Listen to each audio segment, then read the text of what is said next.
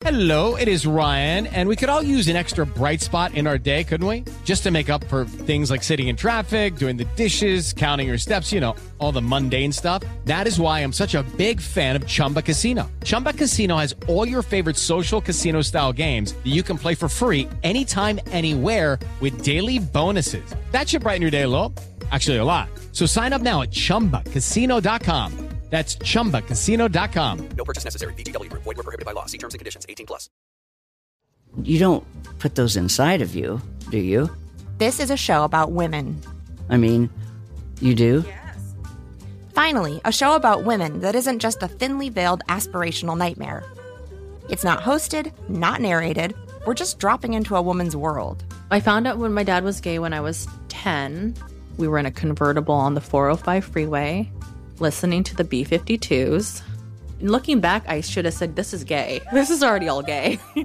Listen to Finally a Show on the iHeartRadio app, Apple Podcasts, or wherever you get your podcasts. Welcome to 500 Greatest Songs, a podcast based on Rolling Stone's hugely popular, influential, and sometimes controversial list. I'm Brittany Spanos. And I'm Rob Sheffield. We're here to shed light on the greatest songs ever made and discover what makes them so great. From classics like Fleetwood Mac's Dreams to the Ronettes' Be My Baby, and modern day classics like The Killer's Mr. Brightside. Listen to Rolling Stone's 500 Greatest Songs on the iHeartRadio app, Apple Podcasts, or wherever you get your podcasts. Hi, it's Angela Yee, host of Angela Yee's Lip Service. If you listen to my podcast, you know I love making space for women to be themselves. That's why I'm excited to be part of Women Take the Mic, iHeartRadio's celebration of the women who make music, influence change, and create culture.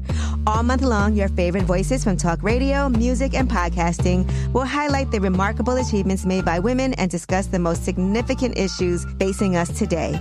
Head to iHeartRadio.com slash Women's Day for more and listen to Women Take the Mic on the iHeartRadio app, Apple Podcasts, or wherever you get your podcasts.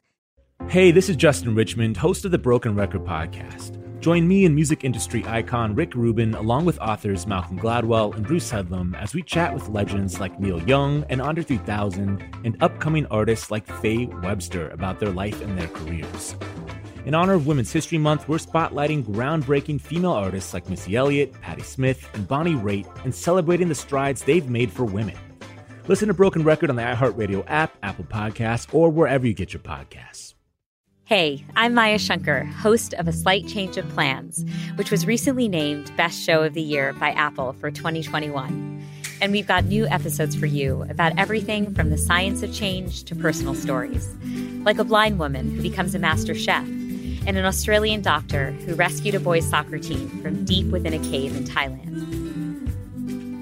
Listen to A Slight Change of Plans on the iHeartRadio app, Apple Podcasts, or wherever you get your podcasts.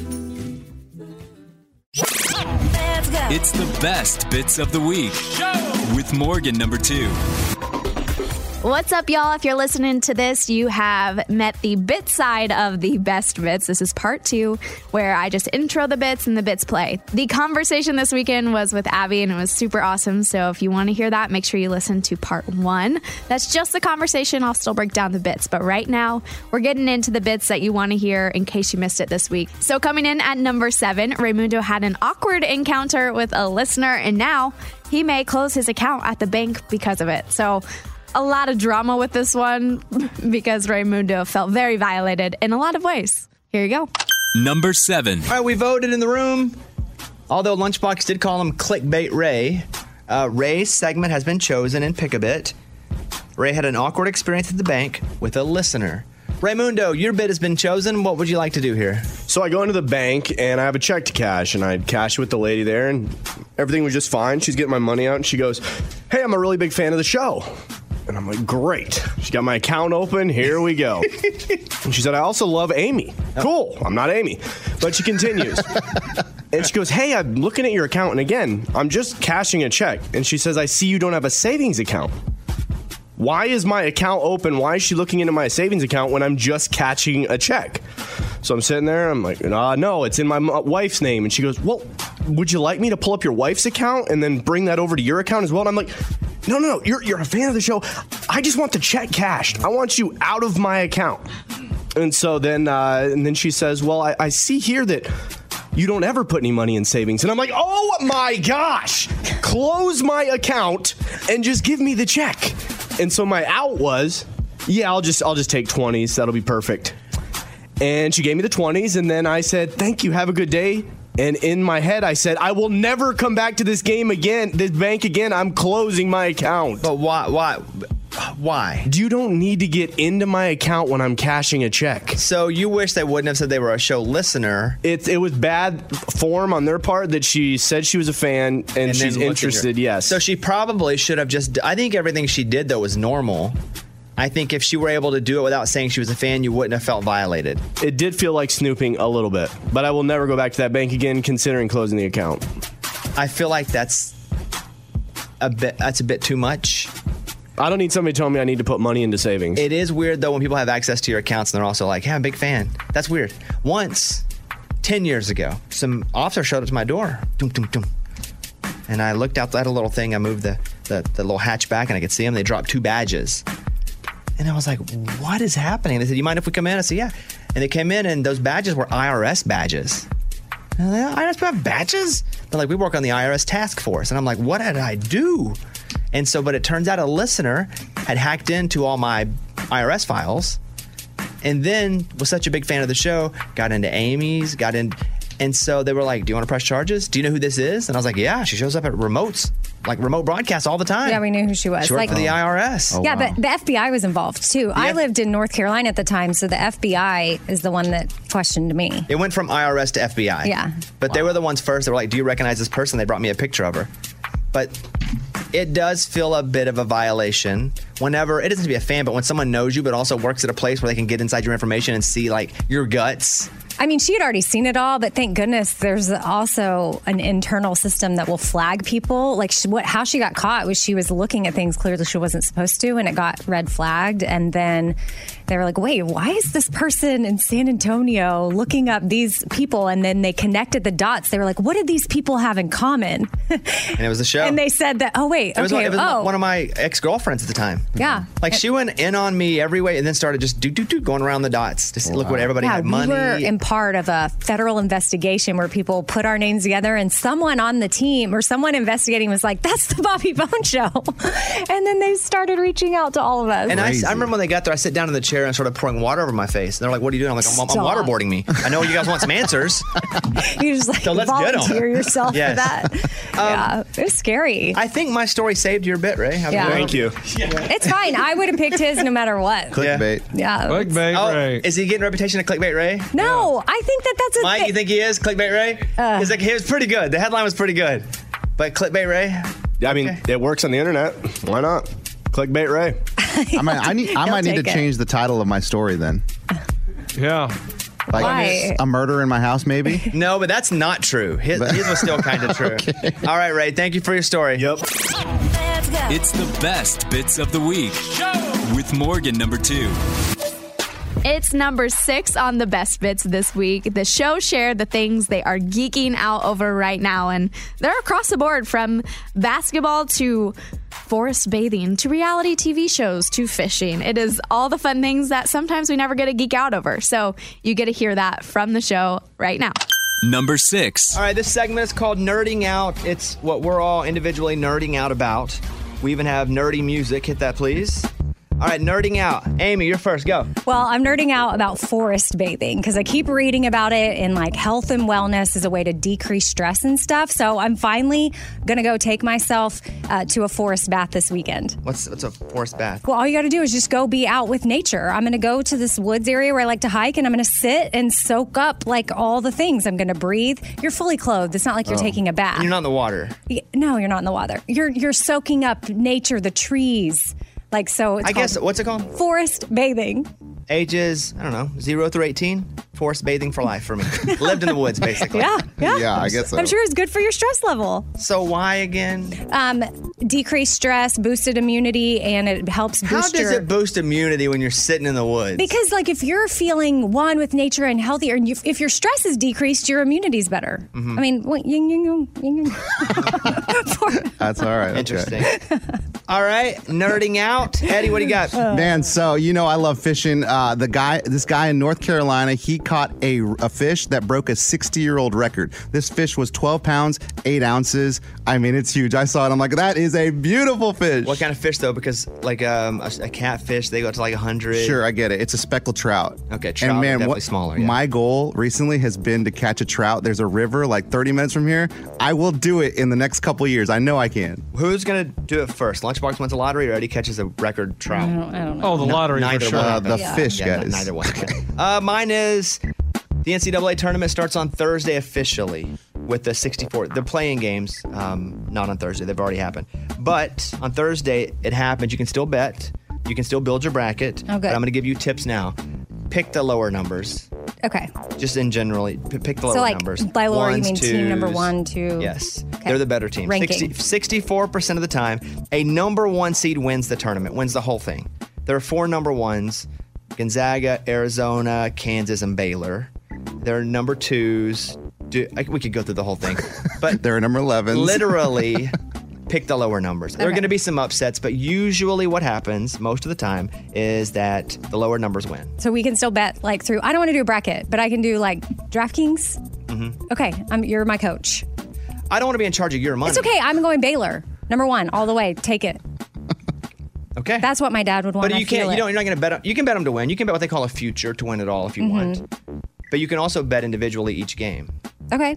All right. Well, I guess I'm going to be busy. I'm not going to watch though. You don't have to watch. I have to have coach to. her, then watch for her. Yeah. I'll be watching. Yes, but that's my tip. It's an easy tip. Don't pick a lot of ups. You can pick up occasional upset or two, but generally the data shows the lower numbers win more games and win the tournament. Who are you saying is going to win? Arkansas.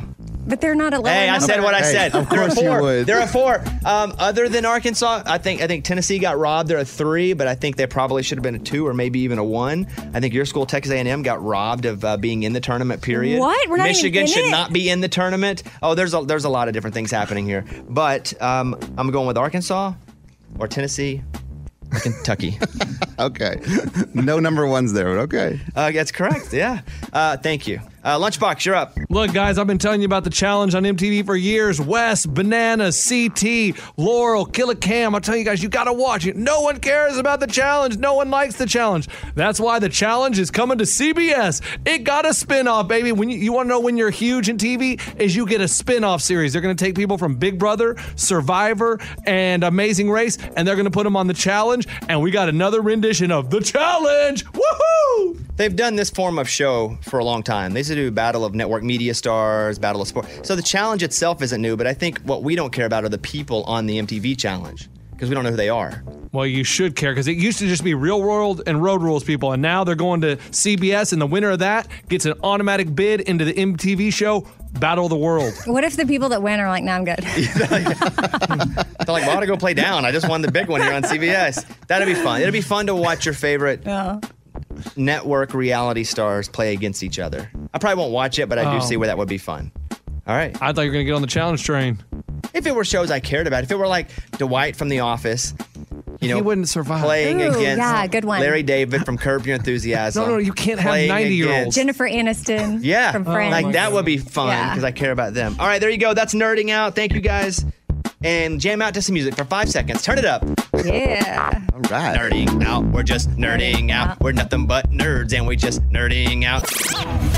It's the best bits of the week with Morgan number two. Hey, this is Justin Richmond, host of the Broken Record podcast. Join me on Broken Record along with music industry icon Rick Rubin and authors Malcolm Gladwell and Bruce Headlam as we sit down with the artists you love, getting unparalleled creative insight into your favorite music. You'll hear revealing interviews with some of the most legendary figures in music, like Neil Young, Andre 3000, Bruce Springsteen, and Nas. And you'll learn about up and coming artists like Michelle Zauner, who talks about her big plans for the dreamy indie pop band Japanese Breakfast, and Khruangbin, the Texas trio who share the inspiration behind their global funk sound. This March, we're spotlighting female artists like Missy Elliott, Patti Smith, and Bonnie Raitt. Celebrate Women's History Month with us and learn how these incredible women changed what was possible in music, forging their own paths while also paving the way for others. Listen to Broken Record on the iHeartRadio app, Apple Podcasts, or wherever you get your podcasts. A super epic interview and performance this week by Ernest. It was his first time on the show. He's done the Bobby cast with Bobby uh, one time, and then I think uh, Bobby went on Ernest's podcast as well. So super cool things there. But this was his first time on the Bobby Bones show, and he talked a lot about his songwriting. That you know he's written for Morgan Wallen, Chris Lane, Mason Ramsey. He has so much talent. Just across the board. And so he performed some of those songs that he's written. He also performed his brand new song, Flower Shops, that's with Morgan Wallen. Of course, it was just him here in studio. So you can hear that interview and his performance. But if you want to watch it too, go to bobbybones.com. Number five, the Friday morning conversation with Ernest. All right, I'm pumped to have Ernest here. And before we actually talk to him, which by the way, hello, Ernest. Hi. Now just pause for a second. I'm gonna do a little little sell of you. Okay. All good. Uh, love this guy. He's got a new album out called Flower Shops, um, and we will. He's gonna play a song from it in a second. The song right now that is crushing the charts is Flower Shops, and here's a clip. It's Ernest and Morgan Wallen right there. Um, on top of that, he wrote Big Big Plans for Chris Lane, one of the writers there. I Love My Country from FGL. Breaking Up Was Easy in the 90s for Sam Hunt. More Than My Hometown for Morgan Wallen. And Kane Brown, One Mississippi. This guy's got it all. Wow. Just a few good ones. All right, we'll be back after this break. That's the whole break I was just talking about. Ernest, how are you, buddy? Good, man. How are you? You know, Eddie said he, he came in the studio and he said, Hey, I, I saw possibly Ernest driving down the road. And he said, It looked like two cartoon characters. It, look, it could have been, and because your car is a 75 Coupe de Ville. Yeah. That was it. And you, yeah, it had to have been. That was it. What did you see inside the car? Uh, just two dudes, like, bl- I mean, the music was so loud. I, we were at a red light, and you had pulled up next to me, and my my car was shaking because you guys were jamming to something. It's almost like that TikTok video where you guys are just not both not talking to each other, but nodding your head, listening to something really good. Yeah, that's, that sounds about right. Who do you think was in the car with him? Maybe Hardy. Just because you both had like trucker hats on, I didn't recognize Hardy. Maybe he didn't have glasses on or what. I think it was my boy Foley. Okay. Ah, classic Foley, doing his Foley. His It was Foley Foley. thing. Classic Foley. That's awesome. Uh, people are loving the new record. Thank you. You know, I had a radio guy that reached out to me um, and said, "Hey, I don't often say this. It's uh, one of our guys that runs a station in South Carolina, just privately, and he says this is the only record that I love every single song on it." And he said in like 20 years. Wow. And so and that wasn't him blowing smoke because you were doing an interview. He was just telling me that you know offhand because you'd come to the house and did the podcast. That's wild. That's awesome. Um, I want to play a little clip here. This is "Sucker for Small Towns." Really like this one. This is track one on his record. I'm a sucker for small town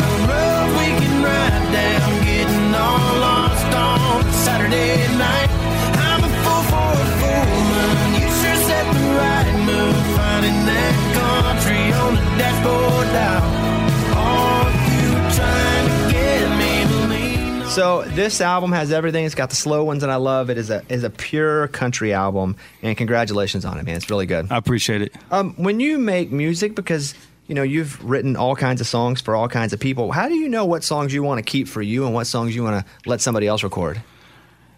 Pretty early on, while the song's getting written, I can have that emotional connection with it. When I start singing it, I know pretty pretty well then and there. Uh, in, in the same way, I know when it sounds like if it's a Morgan song or Chris Lane or somebody else, if I'm going to let it go. How many songs on Morgan's last double album did you write with with him or write? Period. Lem. That's a lot. wow. Yeah. That's a lot. And and you're doing these shows out with Morgan now. Like what is it like to get I mean these these arenas are packed. Yeah, well, I'll tell you, the hardest part is not being able to play any of my Morgan songs in my set. Oh, in my true. set. But uh, no, it's great. His fan base is awesome, uh, and they've taken me on well. Uh, and playing in front of any crowd is awesome. when They're singing your songs back. It's just, yeah, it's the best. Tell my friends here on the show, you moved off to an island for a long time. How long? Yeah, St. Thomas, Virgin Islands. I lived there for about a year, and we visit regularly now still. And why did you move there? Uh, because at the time, my girlfriend's dad, now my wife, uh, was looking for houses down there, and we went, he went and took all of us with him for six weeks. We rented a house, and uh, in that six weeks, we fell in love with the island. He found the house, so I stayed on the island with him while she went to college, and gigged around like Thursday through Saturdays doing beach bar gigs. Stayed with the girlfriend's dad and just played on the island for a year. amazing. Do you Yeah. feel like that's where you kind of found yourself musically because you were just playing so many shows? You weren't making really any money. Uh, I found myself entirely there, musically and spiritually. Definitely, the islands helped jumpstart whatever the rest of my life was about to be. What is the rest of your life? I mean, what's it about right now? Ernest is here. Like, what do you say when someone's like, "What's your life about?" Well, now I'm a family man, which is awesome. It's you know that the dream is happening uh, perfectly. 'cause music and family, but uh, having to find the balance between being a dad and a husband and going and doing the rock star thing too has been a challenge. But uh, I'm lucky as all get out. They're supportive. Ryman's coming out with me this weekend on the road. By the way, Ryman's his baby. Okay. Not the builder. Okay, I was like, wow, the whole yeah, Ryman. Ryman's, Ryman's my baby boy's name. Uh, Ernest is here, and I, if you don't mind, I would like to start off with hearing you perform "Flower Shops." Sure. Can you talk about the song though, because you wrote it? Talk about you're sitting in a room, and you know where'd the idea come from, and what does the song mean? Yeah, so uh, to be honest, the song that inspired this song is "Good Year for the Roses" by George Jones, and uh, Burgess, Ben Burgess, and I were on our way to Mark Holman's to write that day, and that song came on on a iTunes Essential playlist or whatever George Jones playlist, and uh, we looked at each other like, "What a cool title." Burgess like, yeah, dude, we should write one of those. And I was like, yeah. He's like, we should write something like "Good Day for Flower Shops." I was like, absolutely yes. So we kind of talked it out, um, the character and what that song was going to mean, and had a lot of it written by the time we got to Holman's. And when we got to Holman's, picked up picked up the guitar and started the. Uh, and it was in better tune at that time of the day. but, but but in no time we put we put melody and and all the thoughts came to life and we wrote the song pretty quick and we knew then it, something was special but we didn't know. Here is Ernest. Yeah, here you go. Performing "Flower Shops."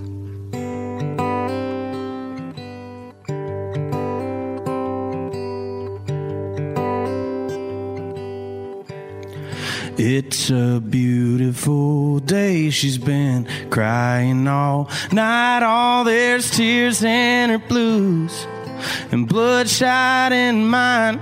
This bender's been bending. It's hellbound to break. My baby's had all she can take. So, mister, I'll take your roses. If you cut off the thorn, she can't take no more. How about violets and daisies to hide all the crazy? It's gonna take all you've got. Oh, it's a bad day for love, but a good day for flower shops.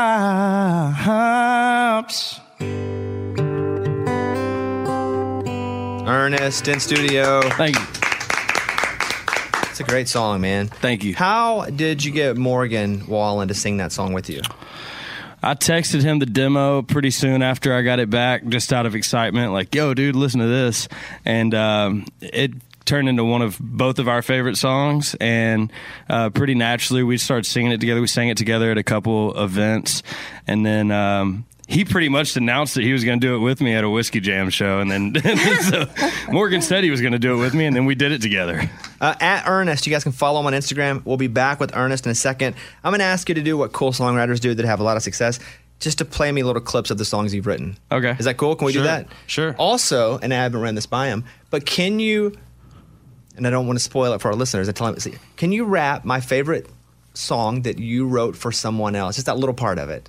Oh, you talking about the the young the young hop up in a race? No, not yet, not yet. Hold it, hold it, hold it, hold it, hold it, hold it, hold it. We will, co- we will come Yes, back. Yes, I can. All right. Uh, Ernest did something that I'm amazed by. I love, and I didn't even know he did it. Ernest has a new album called Flower Shops. The album. This is track two that I love, called Tennessee Queen. Good God Almighty, we got it good. Got a couple acre graceland way out in the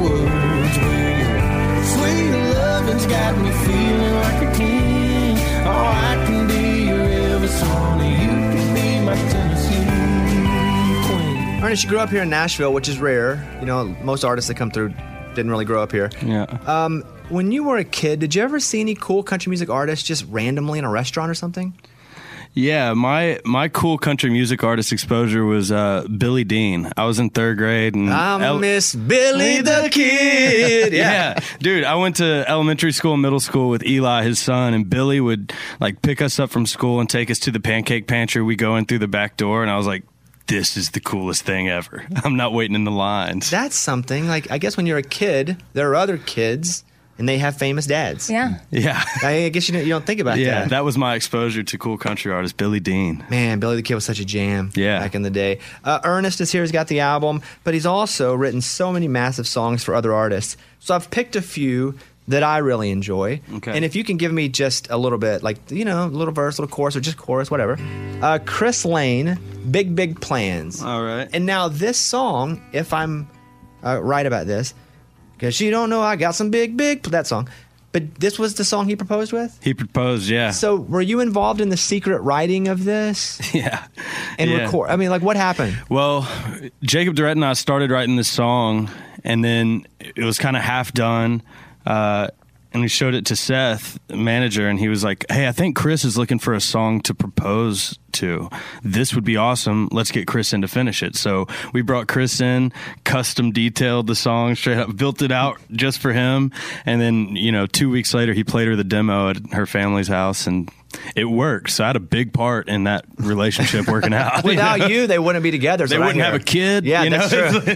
There's life on this earth because of Ernest. Exactly. Wow, that's not his. Okay, here is a little bit of Chris Lane's number one that Ernest wrote, Big Big Plans.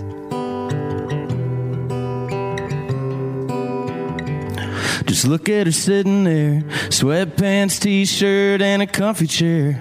Mm, her hair in a bun, one hand on a mug, and the other one's playing snare. To a George Strait final that yes and no line will get her close, but I don't think she can understand just how far I've been letting my heart fall and what's in my head.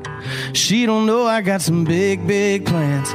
Build a little house out on some hand-me-down land. Find a little island where we go to get tan. I bet we take our kids down there one day. And I know she wouldn't mind if I did a little something like find a flight overnight to paradise and leave tonight. And I'm gonna put a diamond on her hand. She don't know I got some big, big plans. She don't know. She don't know. yeah. Um, one of the songs that you wrote that we played a little bit on this show, but it wasn't really like a country music song, uh, was when Diplo did a country album, him and Morgan Wallen did Heartless. Yeah. And so when you wrote that, was that with kind of the, the Diplo-ish kind of beat behind it? Yeah, we did. Me and Ryan Hurd wrote that with Charlie Handsome, and Charlie's an awesome pop hip hop producer.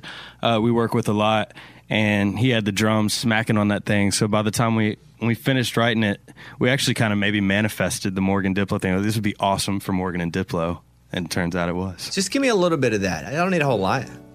Why you gotta be so heartless? I know you think it's harmless. You're tearing me apart, and girl, the hardest part is you're so on attention, taking miles from inches. Leave me in the darkness, never finish what we started. Girl, why you gotta be so heartless? That's a good one. That's a good one. Yeah. What if he played one? and I was like, that's not a good one. Next. And I was like, you know, I heard that one. I never really loved it. Something else. I never really loved it. Um, do we have a clip of the the Mason Ramsey? Yep. Okay, so Old Town Road came out massive. They put out a couple versions, and one had Mason Ramsey in it. We played it here, and so here is Mason on Old Town Road. Hop up in my razor. That's enough there. That's, I just wanted to like. We're good. But set the mood. They call Lil Nas X like FaceTime you in like the middle of the night or yeah, something like that. right after dinner time, Mason's manager. I got the call from the bullpen. He was like, "Smith, get loose." So you ran up to a studio and, rec- and yeah, yeah, we recorded we recorded this verse that night, and it came out the next day. do you know the whole verse by heart right now? I think I do. Here he is, Ernest, doing the Mason Ramsey part that he wrote for Old Town Road. All right.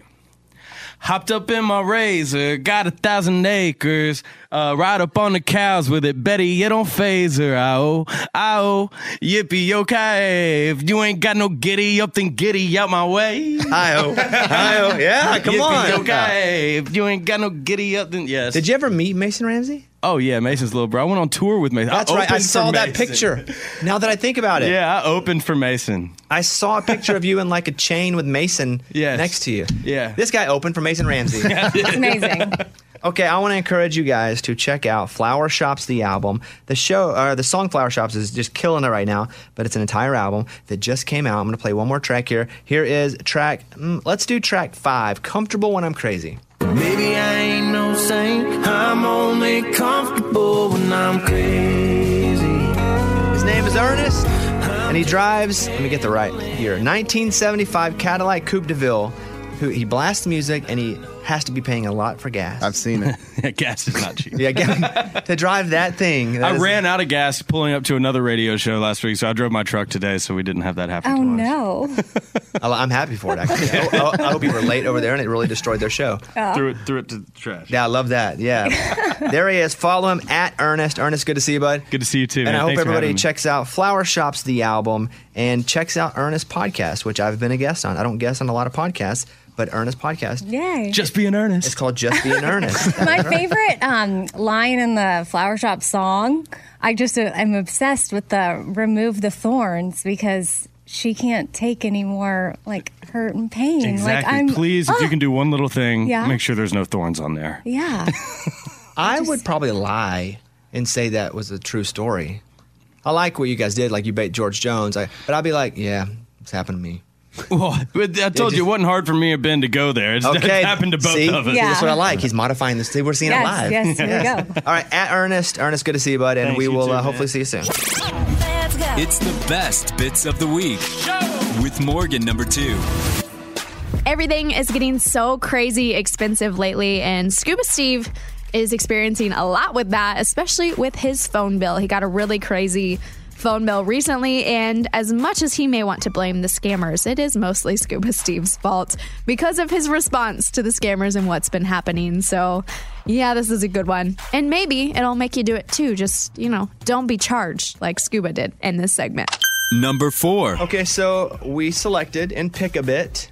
We voted, and Scuba Steve's segment is up. Hey, Scuba, so your cell phone bill was much higher than you anticipated. Why? What happened? Hundreds more dollars. Hundreds more dollars, he said. Than I anticipated. And it came from the courtesy of my wife texting me saying, What the hell are you doing with international phone calls? International phone calls. Yes. So we've talked about scams a lot in the show recently, and then the cell phone robocalls. So I'm the kind of person when you get those, I do a couple different things. If I'm busy, I pick it up and hang it up, so it goes away. If I have some free time, I'll pick it up and I'll I'll, I'll talk to them. Or if, I'm at, or if I'm at the house, my son will pick up and he'll talk to them for how, however long the conversation goes. So you've been talking to these people that are trying to scam you out of money or sell you a warranty. Yes, which they're not going to scam me because I know what they're up to. I just kind of want to. It's, it's for me. It's it's uh it's a release. It's fun for me to do these things. Do you ever learn anything from them? Uh, sometimes I learn about their family because when my son intervenes and has a conversation, they start talking about their kids and their wife and their home life. Um, he kind of breaks down the walls with them, gets a little personable. Uh, for me, I, I've learned that these guys are not as bad as they say they are. They're just trying to make some money. And you wasting their time keeps them from calling other people. Yes, exactly, because they're not getting anything out of me. So, so like, what countries have you talked to? Uh, the Philippines. Oh, wow. Uh, India. I've talked to people over in England. I've talked to people all, all over the world. Haiti. And you didn't. Haiti.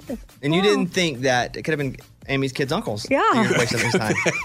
That's right. Could have been. Well, I figured they're wasting my time, so I'm going to waste their time. And you got your phone bill, and it was hundreds of dollars more expensive. Yes, because it turns out if you're on that phone call for longer than I think five or six seconds, it starts charging you because you've accepted the phone call and picked it up. Wow. So we've got a lot of extra charges on the phone bill this past month. Interesting. According to YouMail's robocall index, almost 3.8 billion spam calls were made in February alone.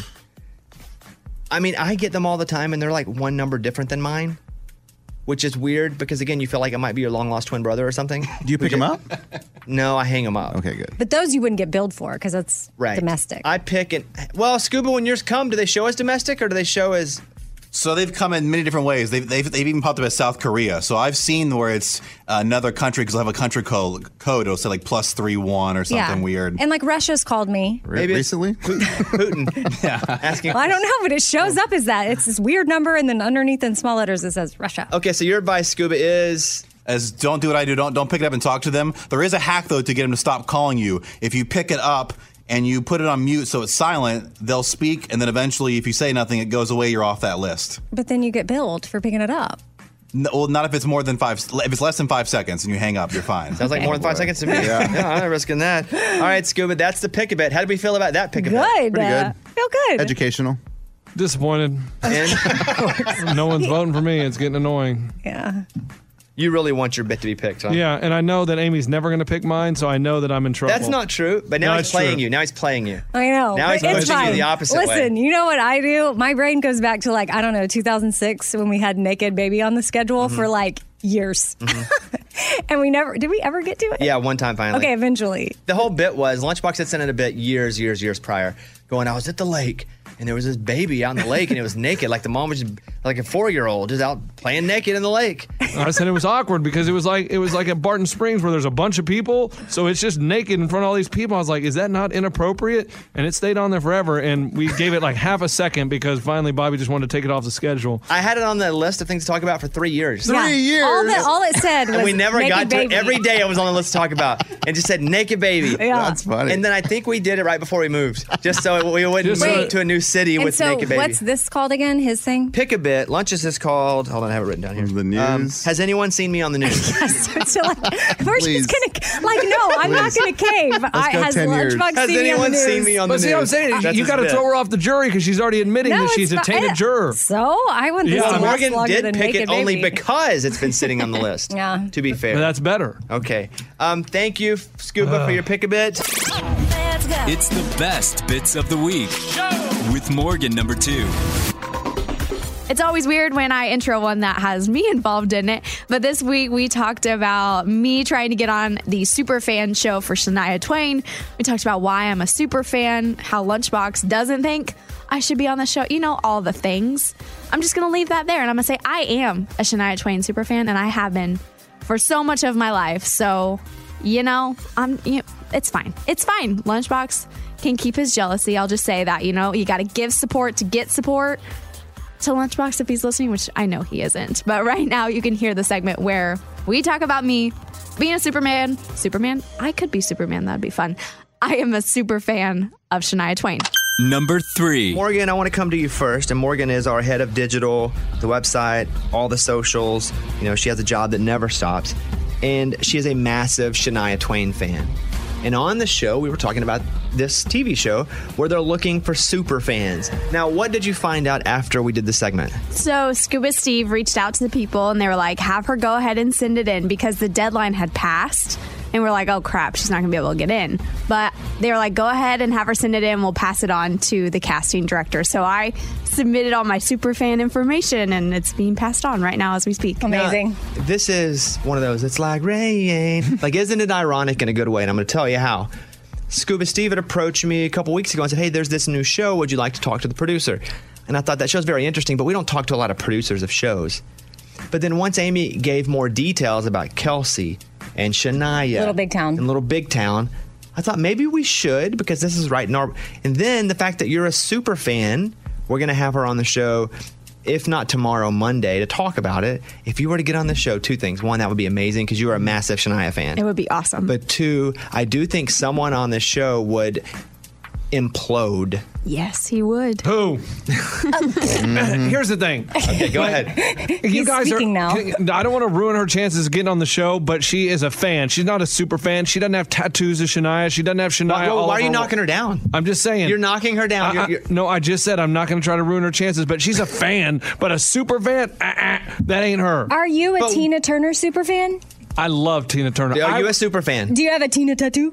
no, but I, I, I once. Uh, I, I, I, I, Uh-huh. No, I once. my point is, there's no reason for you to take shots at her. I'm not taking shots. You Yeah, just you said why she shouldn't be on the show. You said because she doesn't have a Shania tattoo. Morgan, why did you tell them you're a Shania super fan? Well, so I explained that she was the first CD that I ever had. Like I grew up only. Let's do one at a time. Okay. Lunchbox, you tell me if these count as super fan Yeah. uh, elements. Okay, Uh, go. Number one. So I told them that she was the first CD I ever had. It's all I listened to for several years. No. Okay. That's a good start to a super fan. Okay. Okay. Go ahead. She was the first concert I ever went to. Yeah. Wow. And okay. Great. tell them what you are. And yes, I had leopard print on. Okay, I bet a lot of girls out there first concert with Shania Twain with leopard print because that was their favorite artist. Next.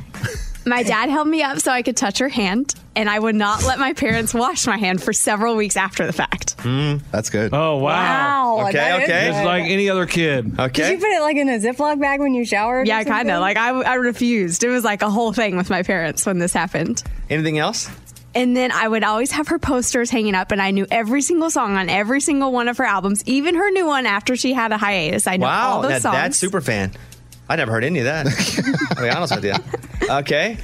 Yes, Amy. Well, and I'll just say too to remind Lunchbox of like what it is is there's gonna be other fans and Morgan's gonna get to compete. So her like she'll have to know things and she'll have to prove herself and prove that she's the number one fan. How many times have you seen her in concert?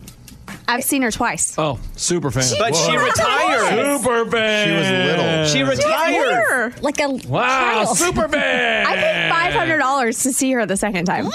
Oh, That wow. is super That's fan. No, super that's just called rich. No, No, oh. oh. Morgan's not rich. It was just a joke. That's not an insult, Morgan. no, that's okay. like- I'm not. no, we're you're taking shocked shots? because that's not like Morgan probably had to save and figure it out, and like she was willing to invest in something that was important to her. My point is, instead of you saying, I would also like to be on television and I'm a little jealous, you're taking shots at her to keep her off of television. Not taking shots. Kind of. You immediately did. No, I immediately just pointed out facts. Okay. um, we'll have her on. We'll have the producer on. I think it would be awesome if you were able to get on. But if mean, if someone I- shows up with a Shania tattoo, you're out of know. luck. I know. Get one. Get one real quick. Lunchbox, I think Pitbull is also doing this. Do you want to try to be his biggest fan? No, I'd never see him in concert. Who cares? You can get on TV. Yeah, get on TV. The I mean, I would producer's love coming to. on the show. Just you know, Uh, we- we'll have her on the next couple of days. I, I, will say I don't think I'm like a crazy fan. I No, do think I'm just say a that. good fan. No, No. don't say that. You, You need, need to to be, be crazy. To these No, see, there you go. Sell it like You- that. Morgan, That's you a good did job. not That's how you get on hands. TV. To, you still haven't Yeah, watched uh, it. yeah, I'm no, holding you still, on to that. You still haven't. It's Yeah. in a Ziploc bag right now. like you, uh, These producers want people who are super fan, loud, opinionated. passionate. I just want to make sure Passionate she doesn't great think I'm stalkerish. No, It's no. okay. They want that. Okay. Okay. we sent it off. They're considering you. That would be amazing. Yes. Yes. And then you can have all the time off you need to do it. And now I'm gonna go super crazy so Lunchbox That's right. sees me go on the TV show. That's right. When she, when the woman comes on, uh, start like panting, like, things like that. No, really just start far. singing Shania. Uh, okay, we'll find out the next couple days if Morgan still has a chance at this. Please no. That would be that would be very exciting, right? It's the best bits of the week with Morgan number two. Super cool moment for Eddie this week. A song that he wrote with John Daly came out on his new album. And so Eddie officially has like a song sung, produced on an album out into the world, and we got to hear it. And he shared the behind the scenes of it and how it happened. If you want to listen to that song, it's on bobbybones.com. But right now, here's Eddie talking about writing the song with John Daly. Number two. So we mentioned in the post show yesterday, our esteemed video producer Eddie wrote Oh. wrote, wrote this song with John Daly, the golfer who has kind of a country music career as well. Yeah. And so the song is called "Why'd She Ever Love Me." We played a clip of it in the post show, and I was like, "That song sounds pretty good." We only played the chorus, so I didn't really get a chance to hear Uh-huh. the song. You're gonna play this right now? yeah, That's amazing. why not? Listen, this is awesome. Yeah, it's really, really You cool. went. This is cool. You did a big thing. You Yeah. went and wrote a song. You Yeah. got. A, you got a cut. It's on an album. Like Yeah. this is the real deal. I'm proud of you. This Thank is amazing. you, man. Thank you. So we may not play all three minutes of it. Okay. But let's just see. I just want to listen to the words. All right. This is called "Why'd She Ever Love Me" by John Daly.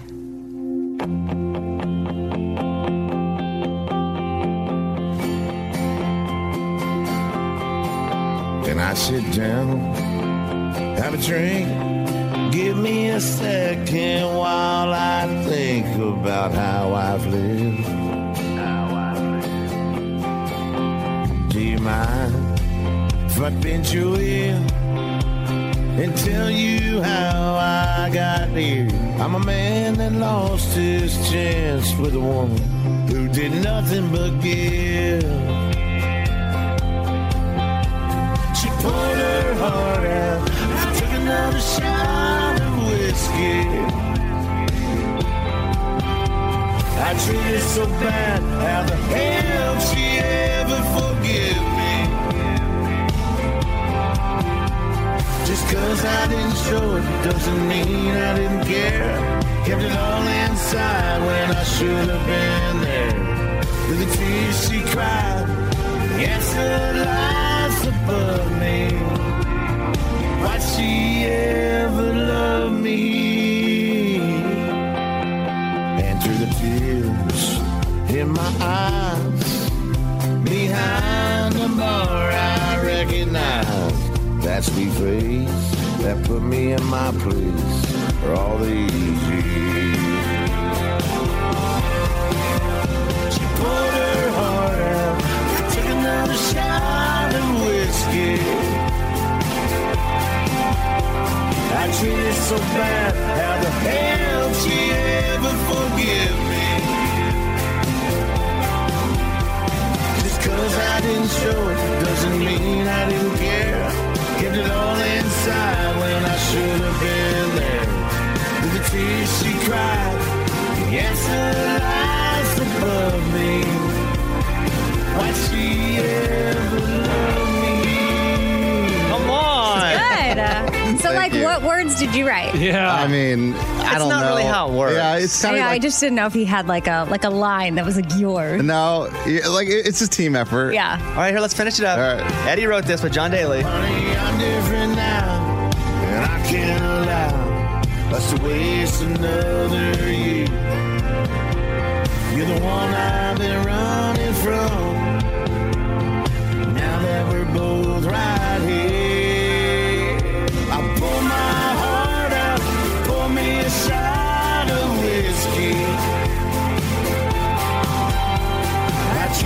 so bad, how the hell you ever forgive me? Just cause I didn't show doesn't mean I didn't care. Shouldn't have kept it all inside when I should have been there. Answer lies right here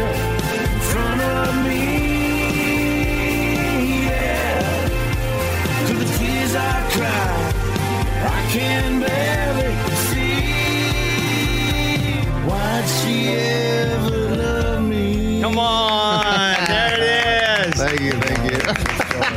That's pretty cool, man. That's awesome, dude. Thank you for playing that. That's Of really course, cool. I'm proud of you. That's awesome. That's uh, John Daly, the uh, former professional golfer. But Eddie wrote that with them. Yeah. And that's really stinking cool, my friend. That's awesome, man. It's crazy. We wrote that in August of last year, and it's like barely came out. What, like last week or something? It's like, man, that takes a while. I'm sure some people write songs like years and years ago, and then it finally sees the light of day. It's pretty cool. I'm a part of that right now. it's actually a pretty good song, too. Yeah. Thank like, you. it sounds like a Lee Brice song. I mean, when I hear that, that sounds like a Lee Brice song. Well, hey, Lee Brice can cut it too if he wants. You know what I mean? Why'd she ever love me? Come Pretty on, cool. man. Thank you, man. That's awesome. Our guy Eddie over here making big moves. Man, just kind of just if an opportunity opens up, I take it. I like that. There it is. Uh, you guys can stream it, or I don't know. Eddie ain't gonna make a bunch of money off of it or No. anything. Hey, what do you do? Go to iTunes and download it? No, they don't do that anymore. Listen, no, Somebody the, might- The truth is, it'll probably be number one on iTunes because it takes like 30 downloads to be a number one song Right. on iTunes. Um, but that's really cool. Congratulations. Thank you, man. Thanks for playing Amy, that. what do you want to say to our new songwriter friend? I'm gonna go Oh, stream Mr. it. Song writer. I mean, I'm super impressed. Like I was feeling that song for sure, and yeah, I love that Eddie's got opportunities. And he's trying it out. I mean, he's obviously been a songwriter with you with the Raging Idiots, but this is like a little bit different, and I love it. Yeah, it's like a crazy real song. Why'd Yeah. she ever love me? no, but Sounds really seriously, though, what words did you write? Yeah. I don't know. I love That's me. not I how wrote it love works. me. You don't love me? Yeah, all, right, love me. all, right, all right, all right. Okay, well, I feel good. Everybody feel good? Yes. Good little segment. Okay, cool. Hey, I even saw Lunchbox kind of bobbing his head. He a was crying. Bit. You know what I, I mean? saw him crying over there. Hey, that's what I'm talking about. Why would I cry about a stupid song? Okay. Do you think it's a good song? That's fine. Okay, of course, it's fine. Well, now I mean, he's gonna. What would you give it, one through ten? Probably a six. Okay, better than average. That's though. great. Oh wow, Yeah, that's generous. I mean, Eddie was trying to get me to get real into it. He kept hitting me, going, "Hey, man, you see that? I wrote that." He was pointing at himself. I'm like, "Yeah, dude, I know you wrote it." Bobby kept saying you wrote it, and he was like, "Hey, you know, I wrote that." Yeah, I got it. I mean, good job, congratulations. but Thanks, you can't even tell us what you wrote, so I don't know how much you really wrote. Okay. Okay. Next thing you know, Lunchbox is going to give Eddie Songwriters for Dummies. yeah, probably the book. no, that's a real song. That is a real Oh song. boy. It's the best bits of the week with Morgan number two. And coming in hot at number one is Tim Tebow. He came on the show to talk about a new book that he has out. But every time we do an interview with Tim Tebow, he's always so kind and so sweet. I think he might be the nicest person on planet Earth. And you guys always feel the same way. You guys write such nice things and engage so much with all the content about him. So without further ado, it is Tim Tebow with Bobby Bones. Number one. Always loving having Tim on the show. Tim, how's it going, buddy? I'm good, man. How are you? I, I see you rocking the Arkansas sweatshirt. You know, it's 90% of my wardrobe, and it wasn't because of you, although if you'd like to take it as a personal shot, I welcome it. Um, but it is most of my clothes, if it's not dress clothes, it's somehow got a razorback on it. So I appreciate I the it. acknowledgement. I got no problem. Rock your school. Be proud of it. No problem whatsoever. And listen, Bobby, I know you would never take any shots at me, so I know we're better than that. So Of course not. Uh, Tim Tebow's on, who, by the way, the Gators lost to Arkansas a couple weeks ago in Florida. It's pretty cool. anyway, uh, I was I, I've spent a bit of time with your book. Actually, it's a, it's a wonderful read as someone who loves motivational books, and I've actually highlighted a couple things that I wanted to bring to you. So I've made notes on pages. So excuse my fumbling. But the book is called Mission Possible: Go Create a Life That Counts. And I want to go to this called Make the Choice, and I want to read a, a section of something that I found really moving and would like for Tim to elaborate a bit.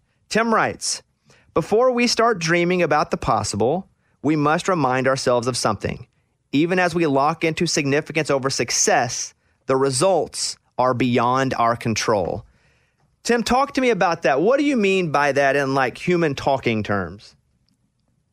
Well, um, first of all, thanks so, for investing so much in reading it and being, uh, you know, aware of everything. I really appreciate that. First of all, I find that um, that really encouraging to me. And the reason that I wrote this, um, Bobby, is to encourage people. That's why it's literally titled Mission Possible, not Tom Cruise Mission Impossible. It is Mission Possible. And I think to give a little background of, of what I mean by that is is um, a few studies that have been done. One for with people 18 to 35, over 60% of them say no one believes in them. There's no one in the world that believes them. Over 60% of young people, and uh, another third of our population say that either they're lonely all the time or most of the time. And then out of our population, they spend 12% of their daily thoughts comparing themselves with other people.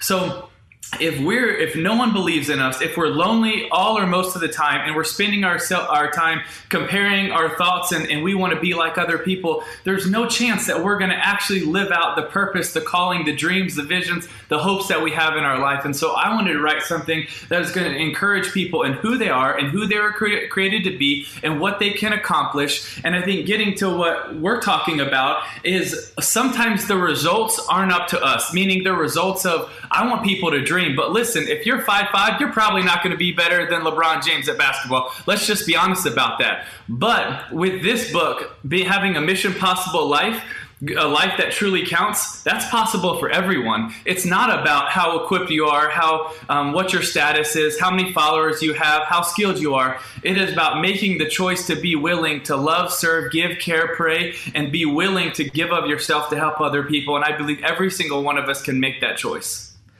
I didn't feel that way about myself till right now. He just motivated me to believe that about myself, talking to him in person. Yes. Um, there's another part that I read, and it was a part of the book. It was called There Is No Yet. And you talk about how easy it is whenever times are good to make commitments. And I believe part of it was when you're getting married, it's easy to make the vows for sickness, w- w- for sickness and death, or whenever you've you know working on a project, it's easy to commit to it and all that. But then sometimes it gets hard, and so kind of go into that a little bit and what you meant. Well, um, that was actually, I was sharing a story to illustrate it about Jeff and Becky Davidson, um, very close friends of, of ours and ministry partners of ours. And they had been married for many years and they had a child, John Alex, who uh, was born with severe special needs. And um, actually, in taking care of both of them, both of them were in the hospital. Um, Jeff and John Alex were in the hospital, and the social worker, because Jeff was, was so sick, he said, you know, if Jeff survives and he goes home, how are you to Becky? How are you going to take care of him? Like, who, who's going to take care of him? She said, I will. Like, I've been doing it for 25 years, and I'm not going to stop. And and the social worker said, well, yet, meaning you're not going to stop yet. But when it gets hard enough, you're going to make the choice to quit. And when um, uh, Jeff was on his deathbed, the last thing that, that she said to him as he's holding, uh, she's holding his hand is, there was no yet. There was never yet. You know, there was never a moment where it's going to get too hard, where I was going to leave you. There's never a moment where things got too bleak, where, where I didn't believe in you, where love wasn't enough. And um, that was just one of the really inspirational stories in my life to be friends with them, to, to watch it up close and from afar, to be able to see what it really means to choose convictions over emotions, what it really means to say, you know what, when I'm all in, I truly mean all in. You know, we wear slogans and tags and, and, phrases that we throw out all the time, especially in sports. Hey, what does it mean to be all in? Well, I can tell you for, for Becky Davidson, when she's got her husband in the hospital and her son in another hospital, and she spends her days going back and forth, and the social workers and the doctors are saying, listen, you, you, you can't do all this. She's saying, hey, there is no yet. And you know, that was such an inspiration to me to say, you know what, when I believe in something, when I say I'm all in, there better not be a yet. You know, a lot of the book highlights your relationship with Christ. You know, how important is that for you to not only thread that into your message, but to communicate uh, to others how important it is? Well, I, I, think it's something that I want to communicate in my life, not just in words, but more importantly in actions and in deeds, um, but hopefully have the chance to mesh those up. And I believe that. Um, one of the greatest things that, that people are looking for, and it's also backed by statistics, I believe 81% of people are looking for purpose and meaning in their life. And I wanted this book to be something that could encourage people with that purpose. And I believe that every single person, Bobby, has purpose. Everything, every single person was created in love, by love, and for love. And I believe there is a great plan for their life. And I would, I want to encourage them in that plan for their life, that they have such such significance and meaning, and they were created with infinite value and worth. That the God of this universe loves them enough to send His Son, His best for them. I believe that gives everyone encouragement, confidence that, holy cow, like, there's the God of this universe loves me, believes in me, created me this way. And when I when some when a life realizes that, I don't have to spend my time worrying about what the world says. I don't have to spend my time worrying about what social media says. I don't have to spend myself my time comparing myself with other people, even though it's really easy to do so because I know what God says about me. That's more important than what anybody else says about me. Tim Tebow's on. His book is called Mission Possible. Go create a life that counts. And I do think if what Tim's message is now is resonating with you, you will love the book. It is, and I say this in the most complimentary way, it's an easy read because it's understandable. Sometimes people that write books are like they, they like to write in big fancy words and terms that you don't understand, but you didn't do that here. Like it just felt good. I felt good afterward. So congratulations on writing something, you know, uh, really substantive, Tim.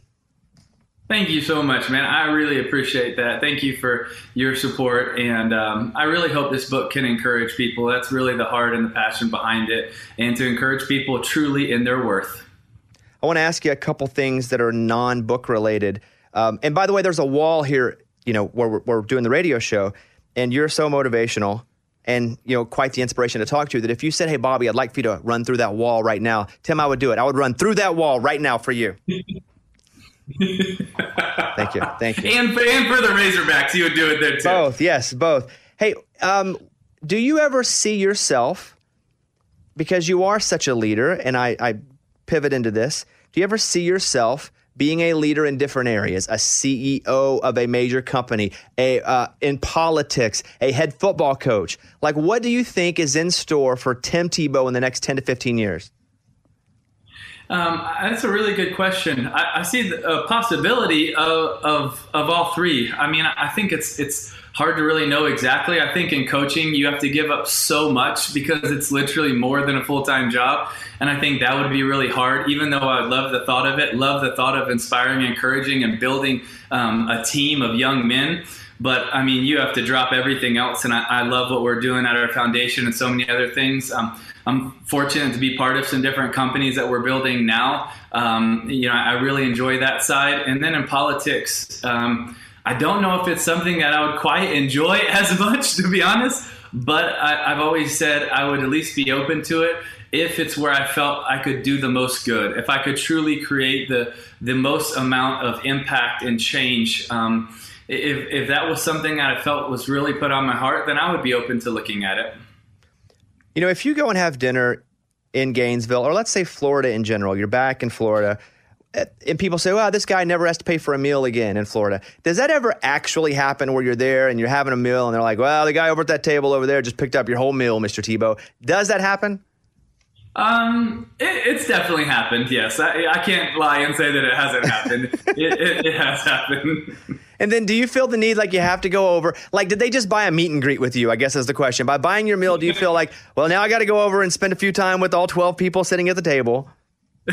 Honestly, I, I think uh, there's both. There's a there's sometimes where you feel the need to do that, but then there's also times where people have have uh, purchased the meal and the the waiter would not tell you who it was. They said they wanted to be anonymous. They just wanted to say thank you for um, either your ministry or foundation or Night to Shine or orphan care or something that was near and dear to their heart. And so they just wanted to say thank you, but they wanted to remain anonymous. And I think that's pretty cool as well. I've got two questions and one little promo that I'm going to do before this interview's over. Because I like this is like uh, pardon the interruption, where you can see what's happening on the screen, so you know where we like are. it. There we go. Yeah, yeah. Perfect. Here, here are the two questions. Number one, um, I had heard this that you almost went to Alabama because of your relationship with Coach Shula. Like, how close were you to actually being part of the Crimson Tide family? Literally, I was a split second away from it. I, from my sophomore year through literally the last moment when I chose Florida, Alabama was leading the entire time. I wasn't even looking at Florida. They had a different coaching staff, and I, I they weren't even in my top 25. And then they fired that coaching staff. They brought in Urban and, and all the new guys, and I started to build this relationship. But I, I, it was so much more established with Alabama, and I love the passion, the tradition, the culture everything and then thinking about being a part of bringing alabama back to um, you know what they once were was so exciting to me. And so yes i was literally a split second away. And to be honest even when i chose florida there was a little bit of regret in my heart of did i should i have chose alabama? That's how close i was with shoot when i told coach shula i was going to, to florida i had tears in my eyes. And it's Mm. not the only time that alabama made me cry And my final question for you is if you or stub your toe or hit your elbow or does a curse word ever come out of your mouth? Uh, I, I hope not. I mean, I, I mean, it's probably a, like a negative word, but then I might just say something that's like totally random, not as bad. Like fooey or yeah. Yeah. Oh, Yeah. tater tots. Yeah, yeah, yeah, yeah. Um, and let me say this. Yeah. Hey, Uh, what did tater, tater tots ever do to you? You know, Like, Tim Tebow has Mission Possible, Go Create a Life That Counts, and also uh, Bronco and Friends, A Party to Remember. That's your first book, but you're doing a second. If I'm right about this, you're doing a second in the series, right? That's coming out later on Yes. uh, this year? yes, that's right. It's coming out in just a few weeks. Okay. Well, the guy's writing more books than uh, I don't know Stephen King. Make up an author. I don't know. Uh, Judy Blume. James Patterson. He is the new Judy Blume of books. It is Tim Tebow. Hey that Tim. might It be is, the first time anybody's compared me to Judy Blume, but there you go. it is uh, Tim Tebow. We love him, and uh, you know, except for when we played him. I was at the SEC championship game when Tim was a freshman, and he was the backup quarterback in Atlanta, and he did, I believe, scored on a quarterback sneak. Something he was running a quarterback uh, package, and I hated you that that year. And to be frank, I hated you until you graduated, but now I can't get enough of you, Tim. Well, man, I appreciate you. You're a stud. And by the way, I love what Arkansas is doing with Sam Pittman. I love it. I, I, I love what he's all about. So, congrats on that. I think there's a lot to be excited about with Arkansas right now. Tim, good to see you. Congratulations on the books. I hope you sell so many. I think the message is awesome. Have a good day, man. Thank you, buddy. I appreciate you, man. Tell everybody, hey there. All right, see you later. It's the best bits of the week with Morgan number two. That's it for the bits this weekend, y'all. I hope you got caught up so you're ready to go for next week's show. If you missed anything, make sure you go to bobbybones.com. There's so much more content up there that I don't get a breakdown on the best bits. Lots of videos, lots of fun things to get you through the weekend when you don't get to listen to the best bits or the show. So maybe tomorrow, you know, Sunday when you got nothing to do, or Monday, you know, whenever you listen to this, you can go online and just catch up on other content there. It's all up there that's important that you want to see, I promise. Thank you guys so much for listening to the best bits and the feedback you're giving on the part one, part two. I'm glad you guys are loving it. I love y'all. Bye. This is a Bobby Bones show. Bobby Bones. Hey, I'm Maya Shankar, host of A Slight Change of Plans, which was recently named Best Show of the Year by Apple for 2021.